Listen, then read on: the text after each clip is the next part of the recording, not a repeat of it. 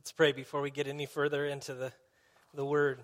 Lord, we just thank you so much for the Bible and the truth uh, that's in the pages. And God, I just pray that we would not just hear the Word, we would, that we would apply the Word, that we would be transformed by the Word, that you would um, really minister to us today by way of your Holy Spirit and the power of, of the Word. And so, God, we thank you, thank you for this time.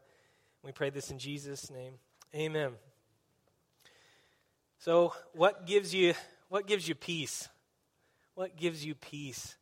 Uh, this last four months, I've had a good dose of mononucleosis, and uh, still not out of the woods yet, and just absolutely zonked. I mean, just so. So forgive me if I just keel over, but just you could just read the notes.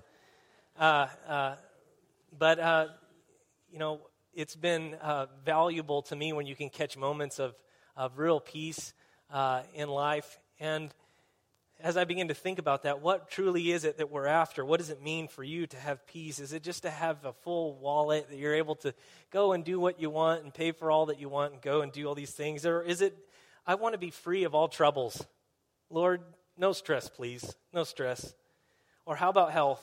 It's pretty dear. When you don't have it, it's a miserable, miserable thing. And, uh, you know, and I'm always uh, so moved. I, I wonder what to say about somebody who shows up to church sick. I know that I, I have, and I haven't avoided it because I think there's no more healing place than to be with your brothers and sisters and praising the Lord. So I'm not afraid to do that. I don't want to spread all the love, so to speak, Mono or, or anybody coming. But I'm so impressed by people's faithfulness, um, despite the sickness and the obstacles, to come to church. Uh, I know that the enemy does not want you here. I know he, he hates for community. He wants to destroy it, he wants to disrupt it. And so uh, I know the enemy's out to get us, to stop us in our tracks, to keep you laying right where you are, or to uh, push the snooze button. And so I say uh, to the church, um, may God richly bless you for your, your, faithfulness to gathering and to worshiping and praying. And uh, I really, I really do believe that's one of the places where you find real peace. And um, it's not really in smooth li- living or problem uh, free living, but it's in that it's in peace is found in our Maker, in our Heavenly Father who pours it out on us and gives us the peace of mind and knowing where we belong, who we belong to, and the point and purpose of life that we've answered the call. And so I'm looking for that kind of peace. Be still, my soul. Know that He is God and that He is on our side. As I looked into the scripture for this week, what are we going to study? I thought what I was doing was uh, teeing up Chad for the next week of the Ascension and, and to Pentecost. But when I studied into the scripture and had all the notes written out, it dawns on me that all the things that we're about to study and read happened the day of the resurrection. So I, I, I, I was off by 30, 40 days uh, in terms of the story of the resurrection and the ascension and, and Pentecost Sunday. And, uh, and so I think we'll still be okay. But we've got to be able to wrap our minds and capture what it is that, uh, that, that Luke is writing when we read into this gospel. Now, let's journey up to this point. Let me make sure that everybody's tracking uh, in the story. Maybe you haven't heard the message before. God so loved the world that he gave his only son. Jesus was born and he uh, lives this life of ministry. We see him pick up this three years of ministry by recruiting. And he recruits uh, a, a group of disciples and he extends a hand to guys that are sitting out by the boat and they are happy for maybe a change of scenery, a change of job. And so they begin to follow him. They, they, they were right on his heels. It was said that it's good to be covered in the dust of your rabbi. That means you're right on his heels. You're following and doing exactly what he says. You're right there. You're learning. And so these guys do. They journey all along. Every day they're following faithfully behind, but they're, they're, they're, they're watching him do the, the most incredible things. Uh, you think of all the diseases and things that, that Jesus heals just by a touch just by a word. You think of those who are demon possessed and the demon comes out and heads for the road. Uh, you think about that kind of power and that authority. They're, they're watching him and following his every step. And how would you be? Uh, absolutely moved? Absolutely, um, maybe just absolutely confused sometimes. How is it that he can do these kinds of things? Just as the wind and the waves and that sort of thing. How is it that he can do this? And Dr. Luke, in uh, in his gospel, he, um, if you don't know, there's four gospels, and one of the gospels, Luke, is all about the humanity. It's all of, he really emphasizes Jesus' de- deity, but also his humanity. and the way that he so um, sweetly and patiently works with, with people. And so uh, Luke captures Jesus uh, going to the cross. He records all these things of Jesus' enormous suffering, and the disciples are there to see all of it. And um, we, Jesus is placed in the, in the tomb. And then three days later, what happens? The most crazy thing that anybody could ever imagine. I don't know that any of these guys are seeing this because what they were thinking was Jesus rode in on a donkey. He's like King David. We're going to we're going to take control of this thing. We're going to eliminate the problems. And instead, Jesus is suffering, dying on the cross, buried in the tomb, and all of a sudden the news hits that he's resurrected. And so, maybe in your mind's eye, you can see all the disciples. They're sitting there, they're looking at each other. Now, is it a casual moment?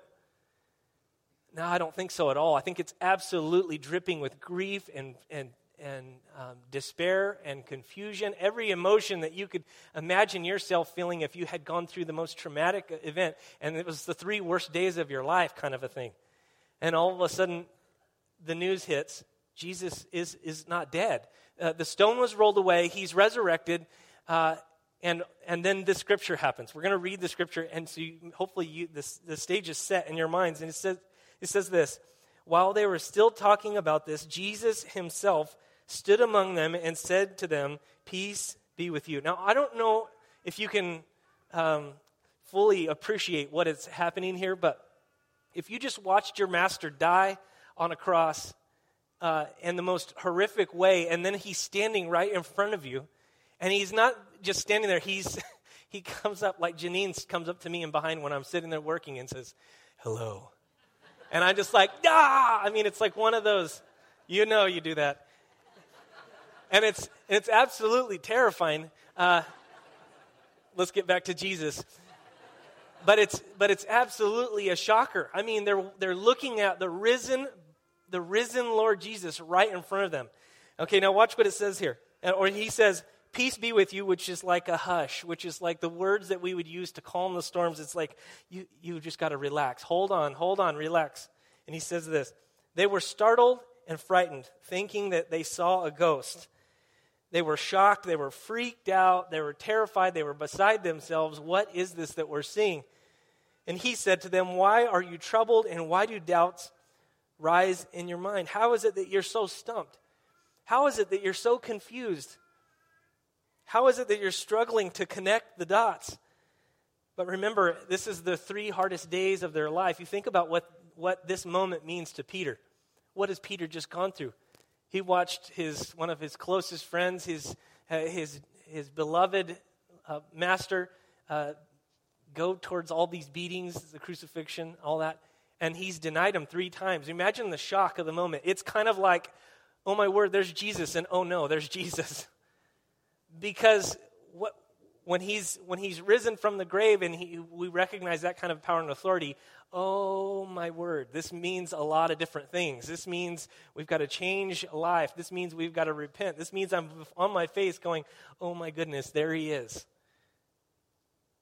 Maybe you've been slow to respond to the Lord Jesus, um, maybe because of the fear and the awe of his love and his power. Maybe you've been told and recognized that this God loves you so deeply um, and so powerfully that it buckles your knees and you fail to respond because your mouth is on the ground and you just can't seem to draw close to Him. Or maybe it's because of your sin. Maybe it's because of what I've done. You don't know, Lord. I've denied you. I've betrayed you. I've done all this stuff. My hands are so mucky. But what would the Lord Jesus want? Well, Verse 39, he says this Look at my hands and my feet. It is I myself. Touch me and see. A ghost does not have flesh and bones as you see that I have. When he said this, he showed them his hands and his feet. You imagine the sweetness of this moment, the, um, the gentle spirit of Jesus to say, All right, here's the deal. John Mark, Whenever we were in the garden, you ran away and you ran away naked because somebody held onto your cloak and you took off running. And Peter, when it was your turn, you denied me three times. And where were you guys? You're thinking he's going to just clean their clock at this moment. But instead, instead, he's going, No, look, look, let me prove it. Let me prove it to you. Touch me and see. A ghost does not have flesh and bones as you see that I have. When he said this, he showed them his hands and his feet. You think about what an absolute gift that is. What an absolute gift. Um, why is it that Jesus had to be resurrected in his body? couldn't he just been resurrected in just a, a ghost or a spirit and some kind of soul and his body could have stayed right there and he could have res- been resurrected? There are scholars out there that hold the case but i think that jesus is exactly who he says he is and he's as described right here in the gospels that it was his body that came out of the grave. And why is that important? Uh, look at Psalm 16. You guys read it this morning, and this is kind of funny because I chose this scripture as a part of the worship service long before the, the sermon was written. How does he do that? Um, that's really amazing. And he says this Because you will not abandon me to the realm of the dead, nor will you let your faithful one see decay. This is written hundreds of years before, and Jesus is fulfilling it. Hundreds of years prior that this, this psalm is written, and Jesus is fulfilling the fact that his body is not there in the, in the grave. He's come up, his body is resurrected. It's a revolutionary thought, especially to a lot of people in, first, in the first century who Greeks would have thought that the, the body is so corrupt and so uh, wicked and ruined that when you're dead, you're freed of it. And so, therefore, the soul is good and pure and it can go on. And Jesus, before me, he would just be a spirit or a soul, and you could put your hand right through the middle of him. And that's what they would have thought. But instead, he's proving to them that no, it was a bodily resurrection, as we too will be resurrected someday. And listen to this from, the, from verse 21. And while they still did not believe it because of the joy and amazement, he asked them, Do you have anything here to eat? And they gave him a piece of broiled fish, and he took it and ate it in their presence. So, why would Luke spend the next couple of sentences letting us know that he's eating? Well, what's more human than eating? Anybody here like to eat a good meal? He sits down and he eats, and the actual Greek says that he, he eats a fish, but it has he eats it, enjoys it with some kind of honeycomb. In the in the fine print there, it actually says that he's enjoying honey. So Jesus has even taste buds. He's even enjoying his meal. He's even sitting down so casually with these guys. Maybe you've seen uh, the Pirates of the Caribbean, where maybe you maybe you've seen the crazy movies. I only have once, maybe twice. And the, the, the, those guys, uh, they, you have, see their skeletons, they're the bad guys, whatever. And when they drink anything, it kind of washes through their bones and spills out on the ground. And, and uh, this is not at all like the Lord Jesus. He's eating just like any of us, just sitting there eating a meal and even enjoying something that tastes good. He's even, it's even described with honey in it. Kind of funny, huh? What's the point? What is he trying to address? Pam, I need you to backtrack to Acts 2:27, and I want you to see what Paul wrote, or excuse me, what uh, Dr. Luke writes in his second letter, and he says this. But God raised him from the dead, freeing him from the agony of death because it was impossible for death to keep its hold on him. Listen, listen to verse 25 here. David said this about him. So he's going to reference the psalm that we just read. I saw the Lord always before me because he is at my right hand and I will not be shaken. Therefore, my heart is glad and my tongue rejoices. My body also will rest in hope because you will not abandon me to the realm of the dead. You will not let your Holy One see decay. And Jesus fulfills it. Verse 44 And he said to them, This is what I told you while I was still with you. So Jesus says, If you remember back in time, I walked you through this step by step by step. This is what I told you while I was, while I was with you. Everything, and if you have a Bible there, underline that everything must be fulfilled, that it is written about me in the law of Moses, the prophets, and the Psalms. It's said that there's like over 300 prophecies uh, of Jesus, and that Jesus completes and fills, fulfills all 300 plus. Um, and you might say to yourself, well, I mean, I don't know. I, I suppose that that's important. Uh, that's, you know, that that maybe there could be a duplicator out there, that somebody along the way could have fulfilled some of these prophecies. But I, there's a guy who did the math on this, and what are the chances that somebody could fulfill all of these prophecies? And I just thought this was interesting. Uh, that it would be 10 to the 18 zeros. It's actually uh, uh, 100 quintillion uh, chance, one in one quintillion chance, 18 zeros that somebody could fulfill all these things. And what are we talking about? We're talking about G- the place that Jesus was born. We're talking about the place that Jesus grew up. We're talking about the place that Jesus ministered. We're talking about the place that Jesus' family uh, fled when they went to Egypt. We're talking about John the Baptist coming just before him as the prophet that was going to tell everybody. We're talking about the miracles. We're talking about the holiness. We're talking about all of the huge amount of suffering that, G- that Jesus went through from Isaiah, the book of Isaiah. We're talking about Jesus being this Passover lamb. Isn't it unique that Jesus died at, at he, he, he breathed his last at 3 o'clock at the time that the Passover lamb is slaughtered? That Jesus fulfilled all that even to the exact second into the moment? What are we? That's incredible. That he would be crucified, but that he would also be resurrected. Everybody said, Hallelujah. Hallelujah. 10 to the 18 zeros, but I would say to you that it was a one try and one hit deal for God. It's was, there wasn't any other turns. It was God with one try, and He sent His Son, and His Son did in obedience all the things, fulfilling all the prophecies, and Jesus is exactly who He says He is. And then it says this in verse 45. Listen to this. Then He opened their minds. Has God opened your mind? Does He help you to see clearly? You can see clearly for the first time in your life. I get it. And so he says, then he opened their minds so they could understand the scriptures. Revelation and understanding, clarity, absolute gift from God, isn't it? And he told them, This is what is written the Messiah will suffer, and he will rise from the dead, and on the third day, and repentance, and underline that. You don't have this. And repentance for the forgiveness of sins will be preached in his name to all nations, beginning at Jerusalem. Now, 2018, May 6th, here we are looking back over time, looking over a couple of thousand years, and you can see exactly the truth of what he has done. What is to come? The Holy Spirit is to come. Pastor's going to talk about it in, the, in a couple weeks, but we've been enjoying, the church has been enjoying the Holy Spirit for a long, long time. Amen? We have been enjoying his sweetness, the way that he ministers to us. And those of you who have been really going through a tough time, or even in your most horrible sick days, which He's done with me, and I'm just, uh, you, you just sit there and you just feel so crummy, and the Lord just says, You can do it. You've got grit. You can do this. I'm going to walk with you. I'm going to hold your hand. And He's right there for you. He's right there for you. And then He says this You are witnesses of these things.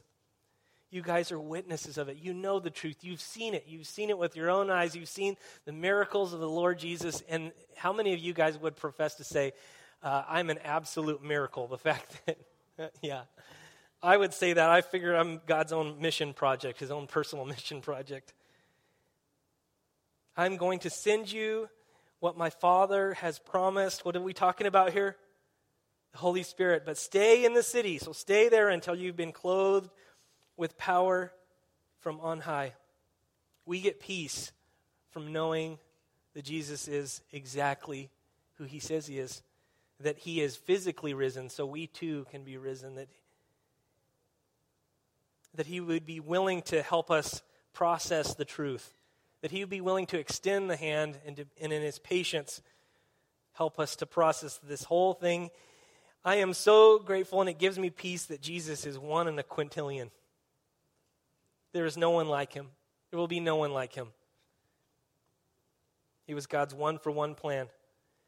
And I'm so grateful, and He gives me peace in knowing that He will open my, our minds and to teach us each day if we would just yield to Him.